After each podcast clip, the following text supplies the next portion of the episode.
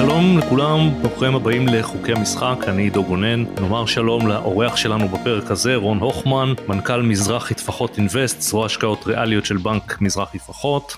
שלום רון. שלום שלום. קודם כל, מהי מזרחי אינבסט? אה, מזרחי אינבסט זה זרוע השקעות ריאליות של בנק מזרחי, זו יחידה שהוקמה בתחילת שנת 2021, שאני הקמתי אותה. אנחנו בעצם הולכים להקים אה, זרוע של השקעות ריאליות, שבעצם עושה את ההשקעות הריאליות של הבנק, ההון, אפשר לקרוא לזה את ה-private equity של בנק אה, מזרחי. כרגע בנק מזרחי הקצה מעל מיליארד שקל לביצוע של השקעות ריאליות. השקעות ריאליות זה בעצם השקעות בהון של חברה, זה מה שאנחנו עושים. מה עם שטחי ההשקעה שלכם? האם אתם בעצם משקיעים משקיעים בכל דבר שנראה טוב או יש לכם שטחים מסוימים ומדיניות מסוימת מה כן ומה לא? כן, שאלה מצוינת כי בדיוק בימים אלו אנחנו עובדים על המדיניות השנתית שלנו. בגדול אנחנו פועלים בארבעה ורטיקלים אה, שונים. ורטיקל אחד זה השקעות בוגרות מה שנקרא בחברות ישראליות בוגרות, זה חברות עם מחזורים גדולים ורווחים גדולים, חברות שאפשר לעשות להם אה, DCF מה שנקרא או מכפילים. ורטיקל שני זה חברות נדל"ן שגם הם בדרך כלל חברות בוגרות מצורה כזו או אחרת. אה, עוד שני סוגים של השקעות שאנחנו עושים זה השקעות בקרנות וגם השקעות בהייטק, שני התחומים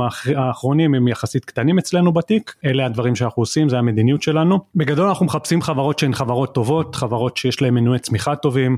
חברות עם אה, שותפים טובים אולי זה הדבר הכי חשוב, פעילות שאנחנו יכולים גם לשלב בה את הפעילות הבנקאית שאנחנו רואים בה גם ערך אה, חשוב בפעילות של השקעות הריאליות הזו, אה, זה הדברים הכלליים שבהם אנחנו מסתכלים כשאנחנו בוחנים את ההשקעות שלנו. זאת אומרת המטרה היא בעצם בין היתר להיכנס כמושקעים בחברות ולממן אותם גם במימון בנקאי רגיל? כן זו המטרה המשנית, המטרה הראשונה היא כמובן לעשות השקעות ריאליות טובות בחברות טובות עם תשואות דו ספרתיות ומעלה ואנחנו מניח שנדבר על זה בהמשך, על עליית הריבית, גם גוזרת את עליית התשואה שאני נדרש בהשקעות שאנחנו מחפשים, אבל כן, השאיפה הראשונה כאמור היא למצוא חברות טובות שאנחנו יודעים לעשות עסקה טובה כעסקה, אבל בנגזרת השנייה אנחנו רוצים להגדיל את הפעילות העסקית הבנקאית ולמצוא ערכים משותפים גם לבנק וגם לאותה חברה שאנחנו משקיעים בה, ואנחנו עושים את זה עד עכשיו די יפה. אני מניח שחלק גדול מהחברות שאתה משקיע בהן הן פרטיות, ובחברות כאלה, אה, האם יש לכם, לא אגיד מדיניות אה, סדורה, אבל כוונה להשקיע ב- ולהחזיק לפרק זמן מסוים או ואז כאילו לממש או שהכוונה היא בעצם אה, לבחון מדי פעם את החברה ולהחליט אם אתם נשארים או לא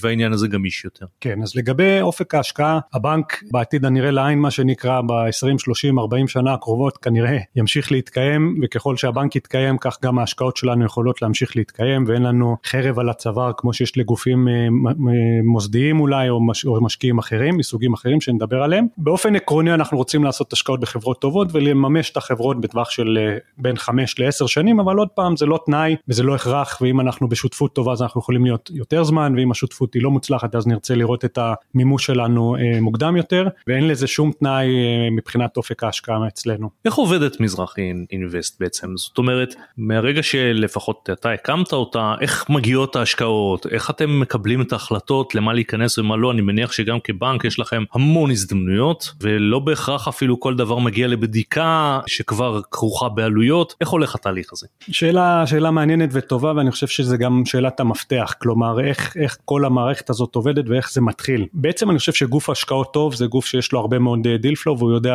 לבחור, תחשוב שאם יש לך הרבה מאוד uh, הזדמנויות ואפשרויות אז אתה יודע לעשות את ה cherry picking שמתאים לך, אם יש לך מעט הזדמנויות יכול להיות שאתה תמעד ותעשה איזושהי uh, השקעה שאולי לא היית צריך בגלל שלא היה לך מספיק השקעות או, או מספיק deal flow. flow. ה deal flow שלנו נחלק לשניים, פחות או יותר בין 40 ל-50 אחוז מה deal flow מגיע מהבנק, אה, גופים שבאים לקחת חוב מהבנק או באים להתייעץ עם החטיבה העסקית שלנו שנותנים להם ייעוץ על איך נכון ומה כדאי להם לעשות. שהבנק עצמו מזהה הזדמנות ובא עם זה אליך או שהחברה בעצם אומרת לו בוא תשקיע בי? חד משמעי זה יכול להיות שני הדברים האלה, כלומר פעם אחת החטיבה העסקית שאנחנו עובדים איתה בצמוד אה, מאתרים הזדמנויות עבורנו, רואים חברות שיש להם איזשהו מנוע צמיחה משמעותי ואומרות, באות אליי ואומרות רון יכול יכולה להיות פה הזדמנות מעניינת. לפעמים החברות באות לבנק אומרות להם אנחנו רוצים שהבנק יבחן אה, השקעה ריאלית, אז זה כאמור פחות או יותר חצי מההזדמנויות השקעה והחצי השני של ה deal flow שמגיע אלינו זה אנשים שאני מכיר ועם ה networking שבניתי והמספרים הם בעיניי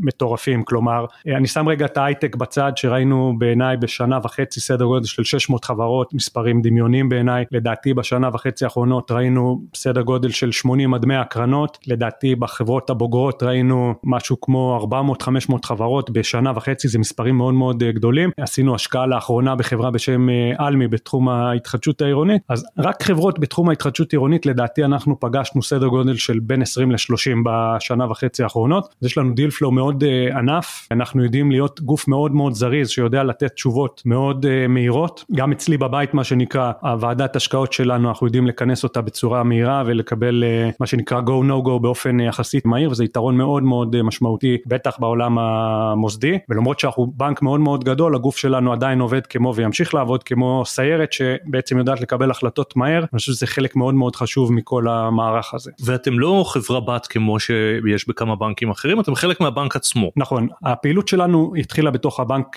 עצמו בימים אלו אנחנו אולי ניתן איזושהי נפתח איזה שהן סוגריים בנק מזרחי רכש את בנק איגוד במיזוג שהושלם ממש לאחרונה בסוף 2022 בתוך בנק איגוד הייתה חברה בשם אשי איגוד השקעות יזום איגוד השקעות יזום זו חברה שתישאר היום היא הופכת להיות חברה בשם מזרחי טפחות אינבסט ואנחנו הולכים לצקת אליה את כל הפעילות של ההשקעות הריאליות ולמעשה אנחנו הולכים לנהל את ההשקעות שלנו בתוך אותו גוף שנקרא מזרחי טפחות אינבסט חברה בנפרדת והפעילות הולכת להיעשות משם. שהיא תהיה בעצם עבור הבנק הממוזג זה לא יישאר לחוד השקעות איגוד והשקעות מזרחי. נכון היום אין יותר גוף כזה שנקרא בנק איגוד ולכן בנק מזרחי טפחות או החברה מזרחי טפחות אינווסט היא חברה בת ב-100% של בנק מזרחי. עכשיו שאלה אמרת שבעצם ההשקעות מגיעות משני מקומות האחד זה הבנק והשני זה networking שלך יש לך גם פניות יזומות על ידי חברות מבחוץ שהן לא לקוחות של הבנק ושלא אתה מגיע אליהם אלא הם מגיעים אליך? חד משמעי יש הרבה מאוד גופים שגם מגיעים אלינו אם זה דרך חבר משותף או מכר משותף מגיעות לא מעט הזדמנויות אפילו מגוף כמו לינקדין כזה שאנשים כותבים לי הודעה יש לי איזושהי השקעה אולי זה מעניין אותך ובהחלט מאוד מאוד חשוב שגופים כאלה כאלה גם מגיעים אלינו, אנחנו חושבים שלעשות את ההשקעות שהם, אני קורא להם מתחת לרדאר, כן, עוד לפני שהם הלכו והרחחו בכל השוק, אני חושב שיש לזה ערך מוסף מאוד גבוה גם לחברה וגם לאותו גוף שמבצע את ההשקעה. יש מושג אצלנו שבעולם של ההשקעות שנקרא שהגוף הלך ושרף את עצמו, כן, הוא כבר פנה לכל הגופים המוסדיים ולכל הבנקים ולכל קרנות ההשקעה וזה מה שנקרא גוף כזה ששרף את עצמו ויהיה לו יותר קשה לעשות השקעה ולכן אני אוהב שחברות באות ופונות אלינו באופן אישי. שזה בעצם אותו דבר כי אם אתה תגיד להם לא אז הם שרפו את עצמם. אם, אם אני אגיד להם לא והם ילכו ויפנו לכולם אז הם באיזשהו שלב ישרפו את עצמם אבל אם זה נעשה פנייה אחת או שתיים באופן כזה זה בסדר לאחר מכן מה שהם בדרך כלל יעשו אם הם לא ימצאו את הבינגו הזה בתוך אפשרות אחת או שתיים מה שהם יעשו הם יפנו כנראה לבנקאי השקעות כזה אחר והוא ילווה להם את התהליך ולמקסם להם את הרווח ואת המכירה. עכשיו בתוך כזה deal flow שמגיע אליך שהוא אני מניח עשרות אם לא מאות חברות איזה כלים יש לכם לבחור נכון את החברות שבהם אתם משקיעים? והאם זה שונה אתה אני מבין היית שותף בקרן סקאי שמשם באת לבנק האם זה שונה מפעולת השקעה של קרנות או שזה בעצם אותו דבר רק עבור בנק. כן אז שאלת שתי שאלות. אז השאלה הראשונה היא איך אנחנו יודעים מתוך כל המאות חברות האלה לאיזה חברות אנחנו בסוף כן עושים את ההשקעה? התשובה פה אני חושב שהיא נכונה לגבי כלל חברות ההשקעה. במשק זה בוודאי היה נכון בסקאי ובטח בבנק מזרחי. הקלישאה המפורסמת it's all about the people זה כל כך נכון בעולם של ההשקעות. בסוף מדובר באיזושהי כימיה באיזשהו חיבור איזשהו אה, סוג של אה, רצון ללכת ביחד לעסקה הזו. אנחנו נדבר על זה גם בהמשך אני מניח אבל אנחנו בסופו של דבר רוצים כולנו לעשות עסקאות שהן ווין ווין שגם אנחנו מרוויחים אבל גם הצד השני. כלומר אתה לא רוצה לקחת מישהו שאתה עושה איזושהי עסקה מעולה לבנק אבל גרועה מאוד לצד השני כי בסוף זה יתפוצץ ולכן הדבר הראשון שאנחנו מחפשים זה בני אדם טובים. כלומר אנחנו רוצים לראות שאנחנו יודעים לחבור לא, לאותו אה, בעלים של הצד השני של הגוף ה target מה שנקרא. לאחר מכן אנחנו בדרך כלל עושים איזושהי אנליזה יחסית ראשונה של הדוחות הכספיים מקבלים איזושהי מצגת מהחברה מתחילים להכיר ללמוד. תחשוב כמו בעולם ה dating אתה מתחיל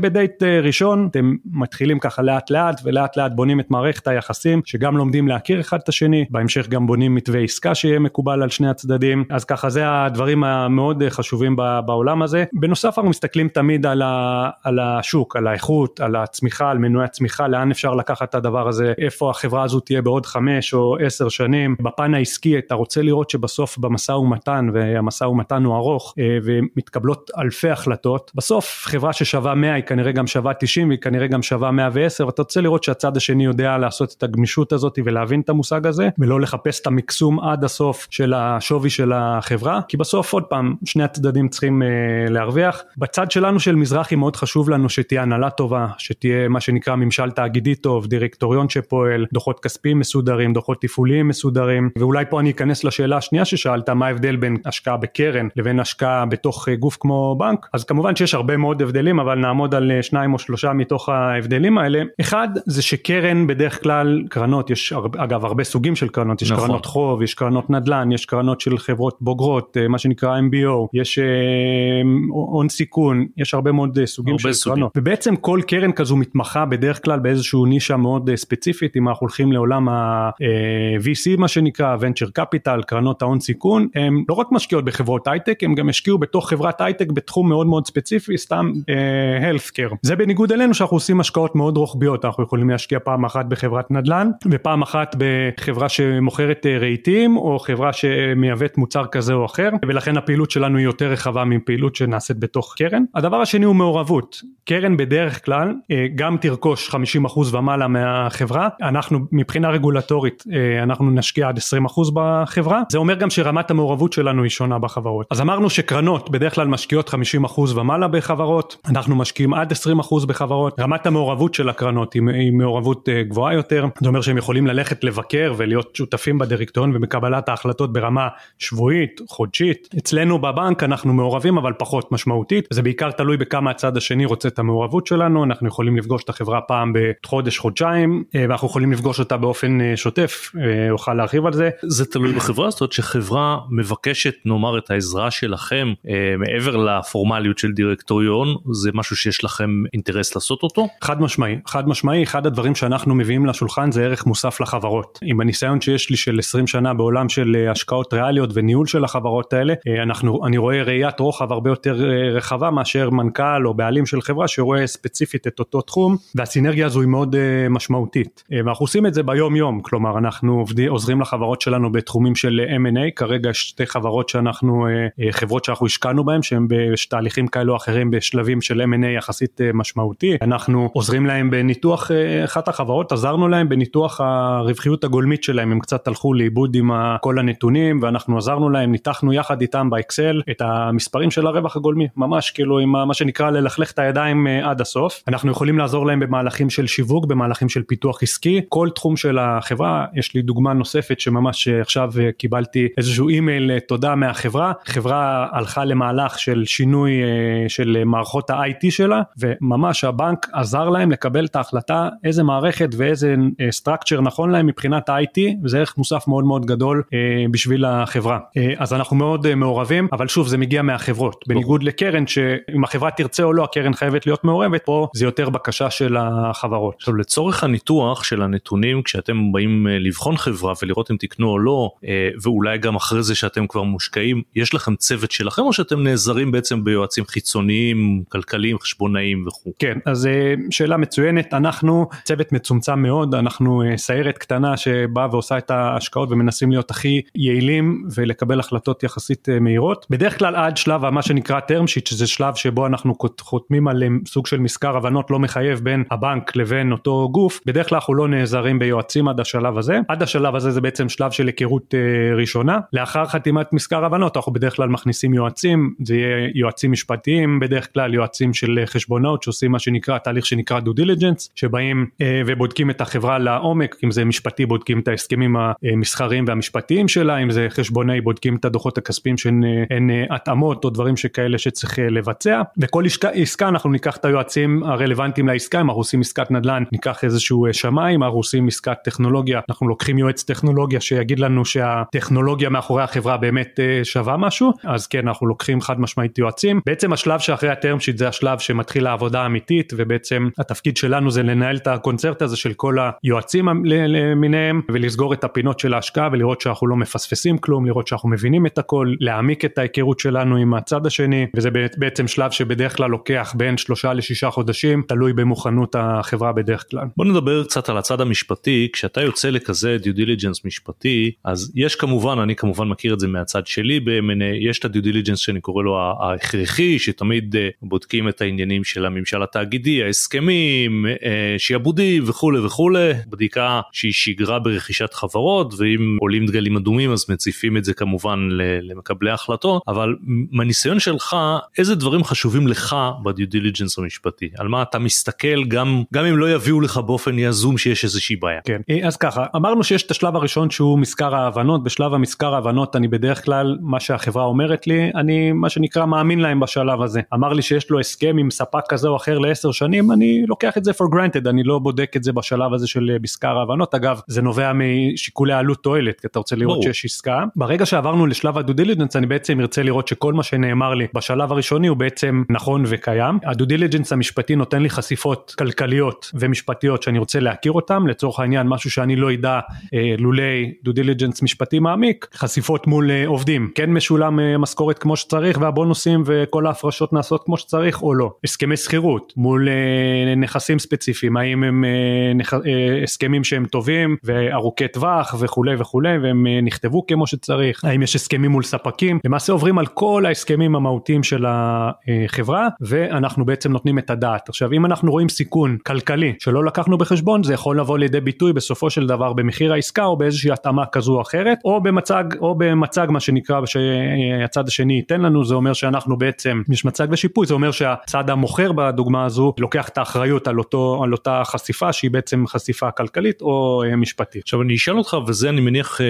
אולי דומה בין בנק לקרן או למשקיע אחר הרי כשעושים due diligence בצד המשפטי אף פעם אין, אין חברה שהיא 100% יש גם דברים שאומנם נאמר החוק מחייב דבר מסוים אבל הנוהג העסקי הוא לא תמיד הולך בקנה אחד עם הדבר הזה. פורמלית כמובן עורכי הדין יציפו לך את זה זה לא תקין אבל אלה החיים האמיתיים. האם ברגע שאתה בנק ולא גוף פרטי או קרן האם זה אומר שאתה חייב לעמוד על קוצו של יוד בדברים האלה או שהנוהג הוא נוהג עסקי מקובל ופשוט אה, זה כמו כל משקיע אחר. כן, אז אה, דיברנו מקודם על הבדלים בין קרן לבנק, אני חושב שזה גם אחד ההבדלים המשמעותיים, קרן שהיא קרן מנוסה יודעת להבחין בין עיקר לטפל במובן הזה של החשיפות והסיכונים המשפטיים כמו שאתה ציינת ויודעת להתמודד עם אה, דברים שאולי גוף כמו בנק יהיה לו יותר קשה להתמודד איתם. בבנק אנחנו באמת צריכים לנקוט יותר זהירות כי בסופו של דבר לא משנה איזו השקעה אנחנו נעשה ואיזה תשואה אנחנו ניתן לבנק, מוניטין של הבנק הוא יותר חשוב מהכל אה, ואנחנו צריכים להיות מאוד מאוד זהירים במובן הזה ולכן כן אנחנו נהיה יותר זהירים מקרן בעולמות האלה של חשיפות משפטיות וננסה לתת להם ביטוי כזו או אחר בשיפועים או בש... במצגים שנקבל כדי שבאמת החשיפה שלנו תהיה קצת יותר קטנה במובנים האלה אז בהחלט אבל אה, זה הרבה מאוד ניסיון כדי להקל ולהבין שאין חברה מושלמת ואין חברה שכל רישיונות העסק שלה מושלמים והיא קיבלה היתרים של אה, כיבוי אש על כל הפסיליטיז שלהם זה באמת זה דורש הרבה ניסיון והרבה הבנה איך העסקים האלה עובדים. האם כשזה השקעות של בנק נכנסים פה גם שיקולים שיקולים שהם לא לחלוטין עסקיים, כמו למשל שיקולים נורמטיביים, שהבנק לא ישקיע אם החברה לא אה,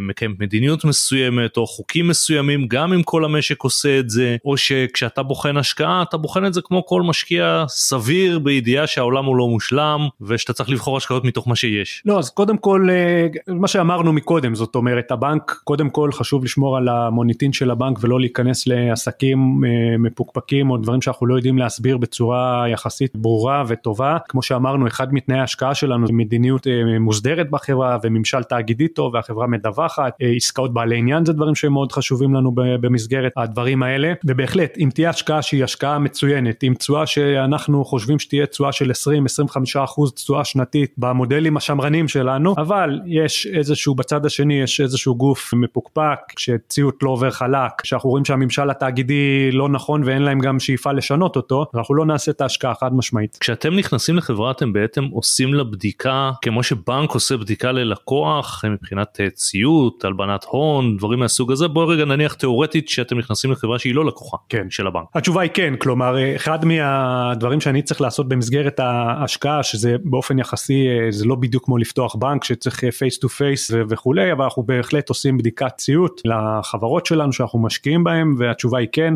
אנחנו גם מנסים לעשות את הבדיקות האלה בשלבים שהם יחסית מוקדמים בעסקה כדי לראות שלא, שזה לא יהיה משהו שיפגע לנו בהמשך הדרך בעסקה אחרי שכבר עברנו כברת דרך מסוימת. תודה לאל עוד לא הייתה עסקה שירדה בגלל אה, נושא ציות אה, ואנחנו גם נזהרים עוד מ...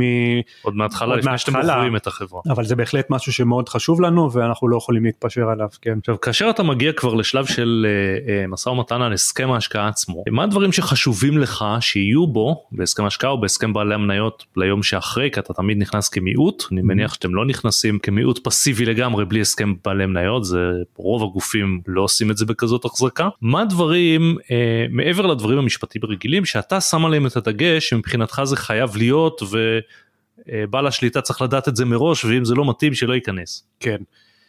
אה, אז ככה, יש לנו רשימה של זכויות וטו מאוד מצומצמת שמבחינה רגולטורית מותר לנו לבקש ובלעדיהם אנחנו לא נתקדם בעסקה, וזה דברים די בסיסיים כמו שינוי אה, פעילות החברה או פירוק החברה או רואה חשבון מבקר שאנחנו רוצים שיהיה מישהו שאנחנו אה, מכירים וסומכים, בדרך כלל זה מהביג 4 או ביג 5, בלי הדברים האלה אנחנו בכלל לא נוכל להתקדם, זה מה שנקרא חקוק בסלע. יש עוד כל מיני נושאים ודברים שאנחנו חשוב לנו לאורך הדרך לבדוק בתוך ההסכם בעלי מניות, אנחנו נרצה לדעת שיש לנו מה שנקרא טגלונג שאם הבעל השליטה מוכר את המניות אנחנו יכולים להצטרף אליו למכירה. אנחנו לא רוצים אה, מה שנקרא במרכאות כן להיתקע עם בעל שליטה בעל חדש. שליטה שאנחנו לא אה, מכירים. אני תמיד אומר דיברנו על זה גם מקודם על שווי של חברה. אני תמיד אומר מאוד קשה להגיד מה שווי של חברה כי בתוך השווי הזה של החברה נכנסים כל כך הרבה אלמנטים. זה יכול להיות גם דברים שהם יותר פשוטים לכימות כמו הסכמי אופציות כאלה ואחרים אבל גם דברים שבתוך ההסכם בעלי מניות. אה, זכויות הצבעה כאלה או אחרות זכויות כאלה שאני מקבל, זכויות אחרות שאני לא מקבל, זכויות שיש לצד השני, כל הרכיבים האלה בסוף נותנים איזשהו שווי לחברה שמאוד קשה לכמת אותו. עוד משהו שמאוד חשוב שהצד השני ידע, הוא מכיר את זה, אבל אנחנו חייבים לתת לזה גם ביטוי משפטי בהסכמים המשפטיים שלנו, זה שהצד השני יודע שאנחנו בנק. אה, על כל המשתמע מזה. מה משתמע מזה? לצורך העניין, לצורך העניין היום יש רגולציה אחת, מחר יכולה הרגולציה להשתנות והרגולטור יכול להחליט שאני לא יודע מה, מותר לנו להשקיע רק בחברות שמתחילות עם האות א', כן? אני כמובן mm-hmm. נותן אה, דוגמה היפותטית, כל החברות שלא מתחילות באות א', אנחנו נצטרך לממש אותן לצורך העניין. אז זה דברים שאנחנו צריכים שהחברות שעושות איתנו את העסקה יכירו וידעו. מבחינה רגולטורית מותר לנו להשקיע עד 20% בחברה, אסור לנו לעלות במעל 20% בשליטה בחברות, זו הכותרת של הרגולציה, אחר כך יש כל אה, חברה וחברה יש את ה... וכל תחום ותחום יש לו את הפינות שלו, יש קצת יותר רגולציה בנושאים של נדל"ן, אבל גם פה אנחנו יודעים אה, להסתדר, יש לנו יועצים משפטיים בתוך הבנק שעוזרים לנו לשמור על הרגולציה לעילה ולעילה והם מעורבים יחד איתנו בתהליכים כבר מהיום הראשון שאנחנו בעצם פוגשים את החברות כדי שלא נגיע שוב לנקודת הקצה ותהיה לנו איזושהי בעיה רגולטורית, זה מאוד חשוב לנו. דיברת מקודם אה, בצדק על נושא של עסקאות בעלי עניין. אני מניח שכשאתה נכנס להשקעה אחד מזכויות הווטו שאתה רוצה זה על עסקאות בעלי עניין כי דרכם הרי יכולים בעלי השליטה לרוקן את החברה או אם לא לרוקן לפחות להוציא ממנו משהו ששייך גם לך. עכשיו כשבאה עסקת בעל שליטה אחרי הרכישה אפילו במה שקשור לשכר תנאי כהונה דברים מהסוג הזה איך אתם בעצם בודקים את זה ולפי מה אתם מחליטים אם לאשר או לא האם זה יש לזה זה קשור לחברה הספציפית או שיש לבנק מדיניות של דברים מסוימים כן ודברים מסוימים לא במרכאות כי ככה הוא החליט. כן תראה קודם כל אני אה, ברשותך מדייק איזושהי נקודה שככה ככה אמרת ואנחנו לא ניכנס לפן המשפטי אבל אסור לי לבקש את זכויות הווטו בגין אה, עסקאות בעלי העניין אבל במסגרת הסכם בעלי המניות אז אנחנו מכניסים כל מיני הגבלות בנוגע לשינויים שחלים mm-hmm. על, אה, על עסקאות בעלי עניין. הסכמי בעלי עניין זה משהו שהוא נקודה מאוד רגישה בבנק באופן טבעי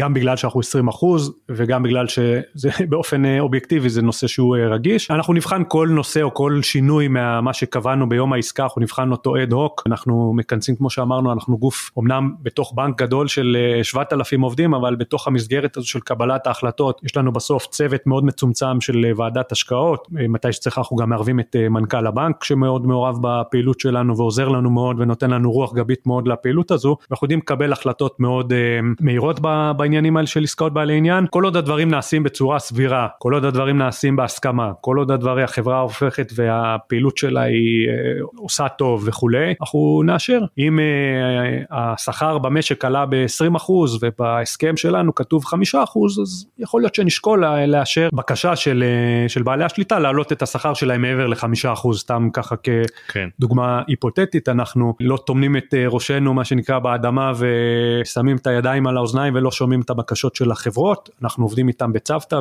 והדרישות והבקשות והצרכים שלהם מאוד חשובים לנו ואנחנו מנסים בעצם לענות להם ולתת להם את הדברים שהם צריכים כדי שיוכלו לנהל את החברה ולהביא אותה מנקודה A לנקודה B שהיא כמובן טובה יותר מנקודה A זו השאיפה. עכשיו כשאתה ניגש בעצם להסכם השקעה כזה יש פה בעצם שני צדדים אחד מהם שזה אתם זה בדרך כלל אתם הצד החזק רוב החברות הן יותר חלשות כלכלית מהבנק זה ברור כאשר מתווספת לזה גם נקודה נוספת שעבור רוב החברות השקעה של בנק זה מין תעודת יושר זה חברה שבנק בחר להשקיע בה יש לזה משמעות בשוק כשחברה כזאת הולכת אם זה לבקש מימון ואם זה לשותפים עסקיים כאלה ואחרים האם אתם במרכאות גובים על זה מחיר בתנאי העסקה ומנסים בעצם לקבל תנאי עסקה כמה שיותר מיטביים עבורכם במרכאות כפולות על חשבון בעלי השליטה או שהמדיניות שלכם היא שונה. אמרנו אה, מקודם בשבילנו לעשות עסקה זה ווין ווין כלומר אני לא מאמין במקום לבוא במקום כוחני ולקבל כל מיני אה, דרישות כאלה או אחרות שהצד השני אם הוא קצת יותר חלש בנקודת הזמן הזו יאשר ויסכים כי בעוד שנה שנתיים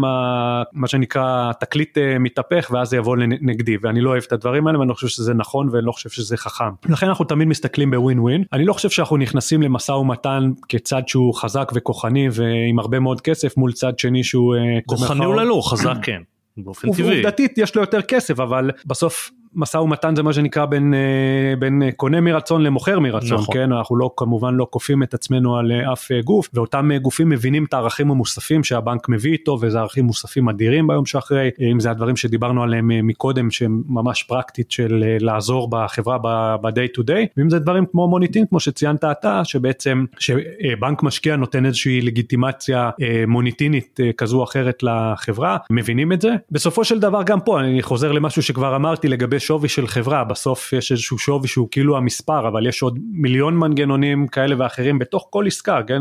עסקה אחת כלולה בעשרות, מאות החלטות קטנות, וביחד הן מרכיבות את כל העסקה וביחד הן מרכיבות את השווי של העסקה, ואני לא חושב שאנחנו באים באיזשהו משהו כוחני, כן אולי בניגוד לגוף אחר, אם זה משפחה שצריכה לקבל את ההחלטות, אני לא מקבל את ההחלטות באופן אה, בלעדי, כמובן, יש לי ועדת השקעות, יש לי אחר כך ועדת השקעות שאנחנו קוראים לה ועדת השקעות עליונה, כל ועדה יכולה לבוא בדרישות כאלה או אחרות, או בבקשות לשינויים, לשיפורים, כדי שהעסקה תצא לפועל. אה, אנחנו בסך הכל גוף שחי אה, שנה וחצי, שמתוכו בחצי שנה האחרונה כל המשק השתנה והריביות והאינפלציה עלו בצורה משמעותית, אז אם התחלנו עסקה בפברואר 22 שהריבית הייתה נמוכה, כולם ידעו שהיא תעלה, לא ידעו מתי ולא ידעו את עוצמתה, וסיימנו את העסקה בדצמבר או בנובמבר 22, אז תוך כדי תנועה יש שתי אפשרויות, או להגיד חבר'ה תראו מה שדיברנו ב-day one השווי הוא כבר לא רלוונטי כי הריביות עלו, התשואות שאני צריך להביא לבנק עלו ולכן אנחנו העסקה לא רלוונטית זו אפשרות אחת שהאפשרות הלא מועדפת עלינו האפשרות השנייה בתוך מכלול האפשרויות והיצירתיות למצוא את הדרך שבפריימורק של העסקה למצוא את המנגנונים שעדיין ישמרו עלינו ועדיין ייתנו לנו הגנות מספיק טובות למרות ששינויים אה,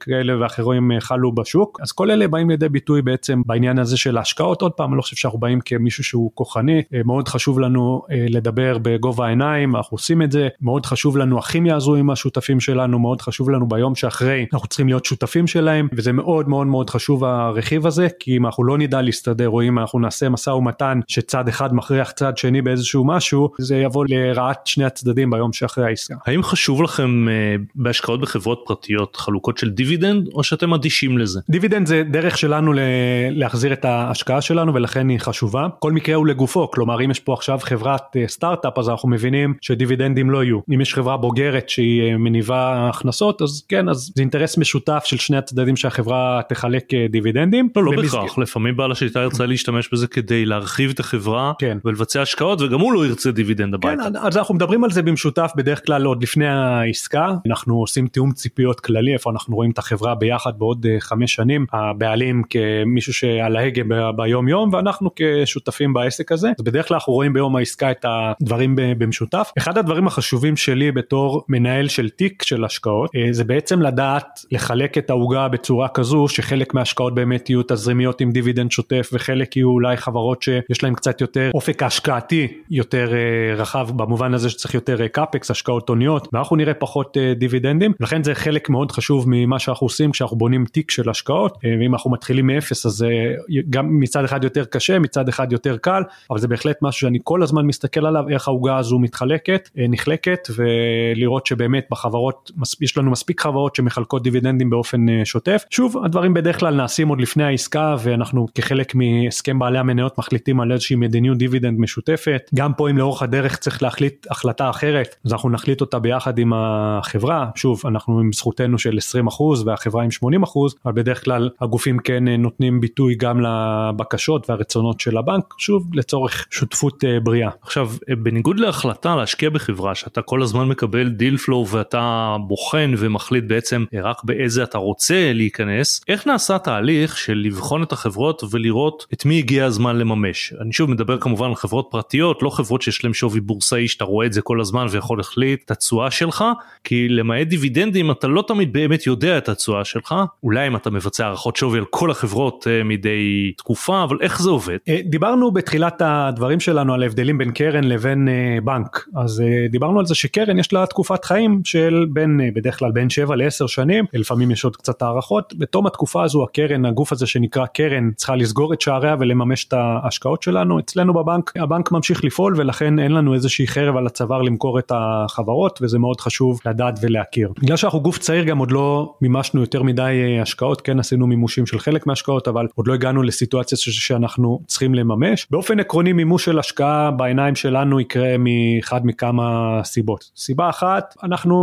היכולת שלנו להוביל את החברה מנקודה א' לנקודה שרצינו, מיצינו אותה, כלומר חברה שראינו לה איזשהו מיילסטון, אה, איזשהו אבני דרך לאורך ההשקעה שלנו, מסתם אני אומר רווח של 20 לרווח של 40, אה, הגענו לרווח של 40, אנחנו מנועי צמיחה שאנחנו רואים בנקודה החדשה הזו של 40 כדי להגיע ל-60, ביכולת שלנו היא יכולת אולי קצת אה, מוגבלת, אולי זה יהיה איזושהי נקודה אחת שנגיד חבר'ה אנחנו מיצינו את היכולת שלנו לעזור לחברה והגיע הזמן לממש, זה פעם אחת. פעם שנייה רוב המימושים אני מניח יגיעו מבעלי השליטה, בעלי השליטה רואים את הבנק בחלק מהפעמים קוראים לזה כמו פרי IPO, זה לא חייב להיות IPO, זה יכול להיות שלב בדרך, זה מה שנקרא מעבר בין דורי. הרבה מאוד מההשקעות שמגיעות אלינו זה חברות של מעבר בין דורי, זה אומר mm-hmm. שהדור שייסד את החברה או הדור שמנהל כרגע את החברה הוא לצורך העניין אה, ב... בין 60 ומעלה לצורך העניין ואין דור המשך או שיש דור המשך אבל הדור המשך רוצים להוריש לו מזומן ולא חברה כדי שלא יהיו סכסוכים משפטיים, אה, משפחתיים סליחה, אז זה גופים קלאסיים שיגיעו אלינו לביצוע של השקעה ואז אנחנו נעשה איתם את הדרך הזו ובעצם בסוף נמכור ביחד את כל החברה. דבר שלישי שיכול לעלות לי על הראש, אני מקווה שלא נגיע אליו לעולם, אבל זה אם החברה עשתה איזושהי עבירה שאנחנו לא יכולים מה שנקרא לחיות איתה, אנחנו נממש אותה באופן אה, מיידי. אלה הדברים המרכזיים שאני יכול לחשוב עליהם בשלב. לא, השאלה שלי בעצם היא טיפה שונה. בוא נניח ש, שהכל טוב, זאת אומרת אה, מעבר ליעדים, לא ניקח מצב כמו שאתה אומר שבאמת רציתם יעד מסוים והוא יתקיים, אלא רציתם השקעה טובה והיא אכן טובה, אבל אתה תיאוריה לפחות צריך כל הזמן לבחון את זה כי אולי טובה אבל יש לך השקעה אחרת טובה יותר שכדאי לך לצאת מאלף להיכנס לבית האם יש או, או אתה חושב שיהיה בעתיד איזשהו תהליך סדור של לבחון מדי תקופה את כל ההשקעות שלכם כי כמו שאתה אומר אתם לא קרן שהדדליין הזה יגיע אלא תאורטית אתה יכול להחזיק את החברה הזאת עשרות שנים. א' אנחנו באופן שוטף כבר עכשיו אנחנו עוברים פעם ברבעון על כל ההשקעות שלנו בפורטפוליו ויש לנו אגב לא מעט נדבר על כמה עשרות חברות בפורטפוליו כמובן חלק יותר קטנות חלק יותר גדולות. כל הזמן שואלים את עצמנו את השאלה הזו. לראיה אנחנו מימשנו חברות כבר בשנת 22 אה, לא מעט אה, השקעות בכל מיני אה, גופים שמימשנו בשנת 2022 והתשובה השאלה השאלה שלך היא שאלה טובה. כל הזמן בודקים את זה. כלומר אם אנחנו חושבים שאנחנו לא נדע לעשות את התשואה הנדרשת מאיתנו יש לנו תשואה נדרשת שבלעדיה אני לא יודע להגיע ולעבור ועדת השקעות. אם אני אדע שבנקודת זמן מסוימת אני לא אאמין שבטווח הארוך או הבינוני אני אגיע או יוכל לעמוד בתשואת יעד הזו אז אני אצטרך לממש את ההשקעה הזו. אבל לפני המימוש איך אתה מודד את התשואה אתם עושים הערכות שווי? איך אתה יודע אם, אם, אם אתה עומד בתשואה הנכונה או לא בהנחה שאין דיבידנד. אנחנו עוקבים באופן מאוד מאוד הדוק אחרי החברות שלנו ושוב זה בדרך כלל וולנטרי מצד החברה. אנחנו מדברים על רמה חודשית של דוחות כספיים של אה, חברות. חברה אחת שביצענו בהשקעה אפילו לא היו לה דוחות חודשיים ואנחנו עזרנו להם לבנות את המודל איך לדווח ברמה חודשית אז אנחנו חיים ונושמים את החברות שלנו בטח החברות הגדולות ברמה חודשית או שבועית. שוב זה דברים שזה לא איזשהו חודש או חודשיים או רבעון שהיו פחות טובים יובילו לקבלת החלטה של הנה הגיע הזמן אה, לממש חברה. בדרך כלל זה תהליכים יותר ארוכים שאנחנו צריכים להחליט שבעצם המודל העסקי שהערכת השווי הבסיסית שעשינו ביום העסקה אנחנו לא חושבים שהיא תתממש או שהיא התממשה כבר. גם זה יכול להיות כן? שהיא התממשה מעל ומעבר ואנחנו חושבים שהנה הגיע הזמן אה, לממש. ההשקעות בבנק יש להם גם אלמנט חשבונאי לא קטן וזה אולי גם עונה על אחת השאלות. אנחנו מנסים לעשות מה שנקרא רווחי equity ואז בעצם אנחנו מושכים את חלקנו ברווח של החברה. לצורך העניין אם חברה עשתה 50 מיליון שקל רווח נקי בשנה ואנחנו מחזיקים 20%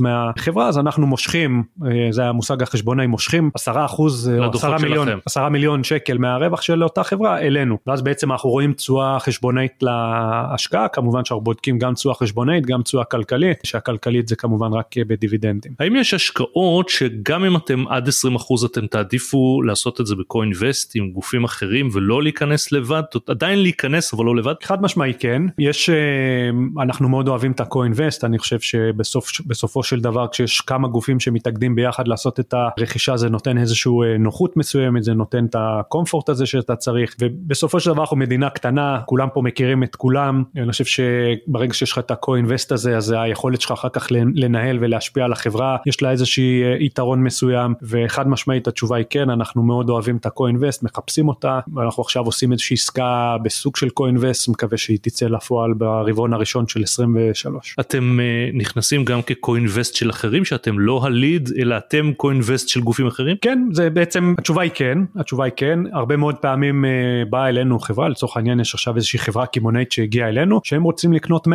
אני לא יכול לקנות 100%, אני מוגבל רגולטורית לקנות עד 20% ואז אני מחפש משקיעים נוספים שיקחו את הנתח של ה-80% אז זה צד אחד, צד שני זה יכול להיות גם הפוך, יכול להיות גוף מוסדי, אה, אחת מחברות הביטוח שהם קיבלו איזושהי הזדמנות להשקעה, שהצד השני רוצה למכור 40% והם מבחינתם יכולים לקנות רק 20% ואז הם פונים אלינו ואומרים לנו בוא נבדוק את ההשקעה הזו ביחד. וכן זה מאוד אה, מאוד מקובל. דיברת מקודם על עליית הריבית ואני גם מוסיף לזה את מה שקרה בשווקים, מה זה, מה זה עושה לכם במדיניות ההשקעות, זה ודאי משפיע על התשואות שאתם צריכים להביא, אבל uh, האם זה גרם לכם לשנות מדיניות השקעות ולחפש דברים אחרים מקודם? אז, אז בוא נדבר רגע על עליית הריבית הזו, ברגע שהריבית עולה אז הבנק כנותן אה, הלוואות, זה מה שהבנק עושה ב-99% מה... מהפעילות. מהפעילות שלו, אז אם פעם הבנק היה נותן הלוואה ב-2-3% והיום בגלל שהריבית עלתה הוא נותן אה, הלוואה ב-6-7% או 8% אז מן הסתם השקעת equity לא תוכל להניב לבנק 8 או 9 אחוזים כי בעצם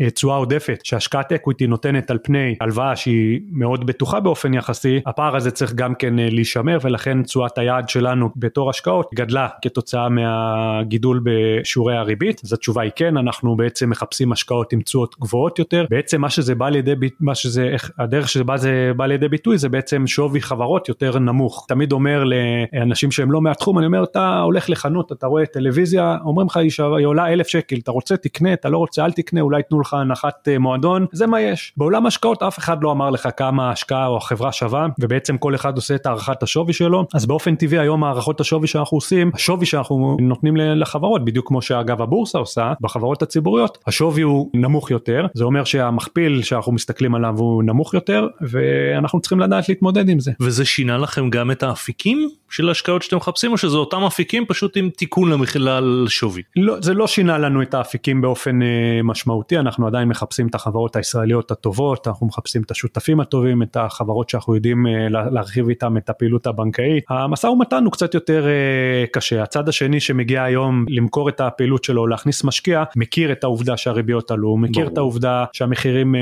ירדו. אגב, כמו שאמרנו, זו פעם שלישית שאנחנו מזכירים את זה, הווין ווין הזה, אני יודע לתת לצד השני איזשהו סוכריה, איזשהו בונוס, אם היה וביום האקזיט טעינו ובאמת לקחנו את החברה במחיר מאוד זול ובעצם עשינו תשואה פנומנלית אנחנו יודעים לתת לצד השני איזשהו מנגנון בונוס כזה כי אה, בדיעבד נכנסנו במחיר שהיה זול אז העולם הזה של ההשקעות הוא מאוד מאוד אה, יצירתי וצריך לדעת איך לבנות מתווה עסקה שהוא יצירתי גם בעולם כזה של אה, ריביות שהולכות ועולות. האם אתם משקיעים גם מחוץ לישראל? כרגע המדיניות של הבנק היא להשקיע בחברות עם זיקה ישראלית מה שנקרא כרגע התשובה היא שאנחנו משקיעים בחברות ישראליות אני חושב שזה נכון לפעילות שהיא פעילות מתחילה למעשה מה שתמיד שואלים אותי זהו מיצית את, ה... מיצית את מדינת ישראל ואמרנו שמדינת ישראל היא קטנה אבל היא לא עד כדי כך לא קטנה. עד כדי כך קטנה. אה, יש פה עוד הרבה מאוד אה, מקום. אנחנו גם אה, חושבים ורואים לנכון שחלק מההשקעות שלנו יש בהם אלמנט חברתי חשוב.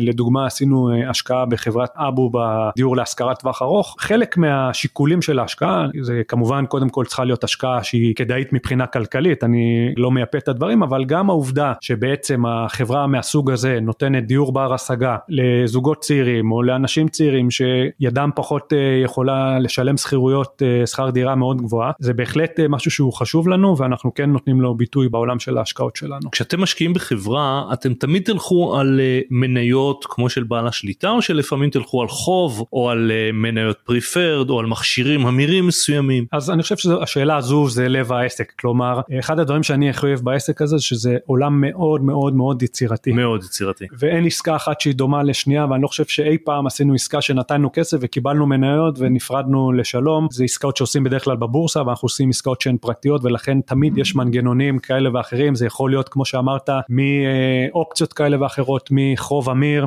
שאנחנו נותנים איזושהי הלוואה ובסוף ממירים אותה אם החברה עומדת ביעדים שלה, זה יכול להיות השקעה פר אקסלנס אבל יש לנו אופציה שנקראת אופציית פוט שאנחנו יכולים למכור את ההחזקות שלנו באיזושהי תשואה מסוימת, הרבה הרבה הרבה כמעט אין סוף של מנגנונים של אה, עסקה. ושוב זה מה שאני אוהב. בסוף נדיר מאוד שלדעתי אף פעם לא קורה שאתה נפגש עם צד מוכר אתה חושב שזה שווה 100 והוא חושב שזה שווה 100 ואתם לוחצים יד. בדרך כלל המוכר חושב שזה שווה 200 אתה חושב שזה שווה 100 ועכשיו הדרך היא לראות איך מגשרים על הפערים האלה אז יכול להיות אם הפער גדול מדי צריך להיפרד כידידים ואם הפער לא גדול מדי אז אפשר על ידי מנגנונים כמו שתיארת יצירתיים כאלה ואחרים בעצם להגיע לעמק השווה ובעצם לעשות uh, עסקה. זאת אומרת אם אני מתרגם את מה שאמרת שאתם תסכימו היום אולי על מחיר אחר ממה שאתה רוצה אבל אתה תקבל את התמורה בעתיד לפי הזכויות המתוחכמות יותר והיצירתיות שאליהם יגיעו במשא ומתן. נכון אז עוד פעם יש את הדברים היותר טריוויאליים שזה מה שנקרא earnout נותנים מחיר היום ואם החברה עומדת ביעדים נותנים עוד איזה שהם אה, תשלומים עודפים. יש כמו שאמרנו אג"ח להמרה שזה יחסית מכשיר שהוא יחסית מקובל אבל כמו שאמרתי כל עסקה אפשר להמציא את הגלגל מחדש. כלומר באמת למצוא את הדברים שיהיו מתאימים לשני הצדדים אני חושב שאחד הדברים החשובים במשא ומתן ואתה זוכר שאמרנו את השלב הזה של ההיכרות כמו dating לי תמיד מאוד מאוד חשוב להבין את הצד השני מה הוא רוצה. כולם רוצים כסף ורוצים כמה שיותר גד... הרבה כסף אבל מאחורי הקלעים יש הרבה מאוד סיבות למה אנשים רוצים להכניס משקיע ומאוד חשוב להבין אותם. זאת אומרת אם יש מישהו שהוא אומר תשמע אני עשיתי כבר כסף אני רוצה להשאיר לילדים שלי מזומן אז אולי לא חשוב לו כרגע לקבל את הכסף ואולי אם הוא יקבל את הכסף בעוד שנתיים שלוש זה יהיה בסדר מבחינתו. אם יש מישהו שעכשיו אומר אני התחלתי לבנות איזשהו בניין אה, נדל"ן ונגמר לי הכסף ואני חייב את התזרים עכשיו אז הוא יראה את העסקה במנגנון אחר ובעצם לבנות את העסקה זה לדעת מה הצד השני חשוב לו וככה לבנות את זה. כלומר זה לא סתם להמציא איזשהו מתווה עסקה זה להמציא מתווה עסקה שמתאים לצד השני ומתאים לצרכים שלו. האם מניסיונך רוב החברות שמגיעות אליך רואות בכם משקיע נקרא לזה פיננסי בלי בעיה תזרימית או משקיע אסטרטגי מעבר לזה? אני חושב שהתשובה היא גם וגם באופן טבעי אנחנו משקיע פיננסי אה, עם כיסים עמוקים ו, וזה obvious אבל אנחנו גם משקיע אסטרטגי טוב כי אה, דיברנו על זה מקודם שהמוניטין של הבנק והיכולת והעובדה שהבנק השקיע באיזושהי חברה נותן לחברה הרבה מאוד אה, ערכים מוספים אם זה שהם ניגשים למכרזים ופתאום הם אומרים תראו הבנק הוא שותף שלנו זה נותן ערך מוסף. כמו שנתתי דוגמה גם בתחילת הדברים שלנו על, אה, על עזרה שאנחנו נותנים לחברות אם זה בעולם ה-IT כן? זה לכאורה מה הקשר בין, בין זה לזה? אבל תחשוב שבבנק מזרחי יש מאות עובדים בעולם ה-IT עושים את הדברים הכי מורכבים בעולם ה-IT ויודעים לעזור בעצה של חבר או בעצה של כמה פגישות בודדות לתת עצה של גוף שהוא אה, אובייקטיבי כן? הוא לא אובייקטיבי הוא בצד של החברה הוא לא מייעץ ואין לו אינטרס כלכלי לגבות מחיר כזה או אחר וזה בעצם מאוד עוזר לחברה וזה בעיניי ערך אסטרטגי ממעלה ראשונה. עכשיו האם אה, מהניסיון שלך חברה שכבר השקעת בה כאשר היא תצטרך נקרא לזה את עזרת הבנק או שירותים בנקאיים במימונים בערבויות וכולי האם היא תקבל אני לא, לא אומר יחס מועדף אבל האם הבנק יבין אותה יותר כי הוא גם מכיר אותה בצד השני כמשקיע? אז זו שאלה שהיא גם חשובה להכיר קודם כל לבנק יש מה שנקרא מדיניות צדדים אה, קשורים מדיניות עם צדדים קשורים ולכן כל עסקה שהבנק אה, מביא בטח אם זה צד קשור הוא צריך לדעת להביא עסקה נוספת שנעשתה באותם תנאים. כלומר אני לא יודע לתת אה, עסקה בתנאים מועדפים לשותפים שלנו וזה גם הולך לצד השני. כלומר אני לא יודע לקחת גם ריבית עודפת מה, מהחברות שלנו ומה שאנחנו אומרים מה שאני אומר תמיד לשותפים שלנו אתם צריכים לעשות מה שנכון לחברה ולא מה שנכון לבנק במובן האשראי. כן אני מבקש מהם להיפגש להכיר לשמוע. כן אנחנו יודעים לפתוח להם את הדלת. כן אנחנו יודעים לעשות אולי שהתהליך אולי קצת יותר נעים ויותר נגיש מאשר ללקוח אחר. ובוודאי שיש לזה גם ערך מוסף לזה שהבנק כבר מכיר את החברה ואת הפעילות שלה אבל בסוף בתנאים המסחריים הם כמובן אין, אין איפה ואיפה. בנושא של יצירתיות וחדשנות אם זה בחברות מושקעות ואם זה אה, אצלכם בבנק האם, אה, האם זה איזשהו גורם מבעל חשיבות או שבעצם אה, זה פעילות פיננסית שבאה למקסם את התשואות וזה פחות חשוב הדברים האלה. אז שוב דיברנו על זה שאנחנו אה, דיברנו על זה שאנחנו מנהלים עוגה של השקעות ובעוגה הזו יש חלקים שאנחנו רואים בהם ערך שהוא יותר כלכלי גריידה וערך שהוא קצת יותר חברתי אולי גריידה ואולי חברה חברות או, או אוסף של חברות שאנחנו רואים שצריך להשקיע בהם יותר כסף כדי לראות את התשואה בהמשך ולאו דווקא מדיבידנדים שוטפים. ויש לנו גם חברות שאנחנו רואים את הערך היצירתיות הזו כמו שדיברת עליה ואת הערכים המוספים. פעם אחת אם זה לתוך החברה אה, סליחה לתוך הבנק אם יש איזושהי חברה שיודעת לתת שירות מיוחד לבנק שיודע לקדם את הבנק ולהיות בנק שירותי יותר ובנק טוב יותר ולקדם את הבנק ברמה הטכנולוגית אה, שיווקית או כל, כל פן אחר אז בהחלט זה משהו שאנחנו נסתכל עליו וניתן לו ערך מוסף כן. רון אני מאוד מודה לך שהתארחת בפודקאסט אה, שמחתי לארח. תודה רבה תודה תודה בהצלחה.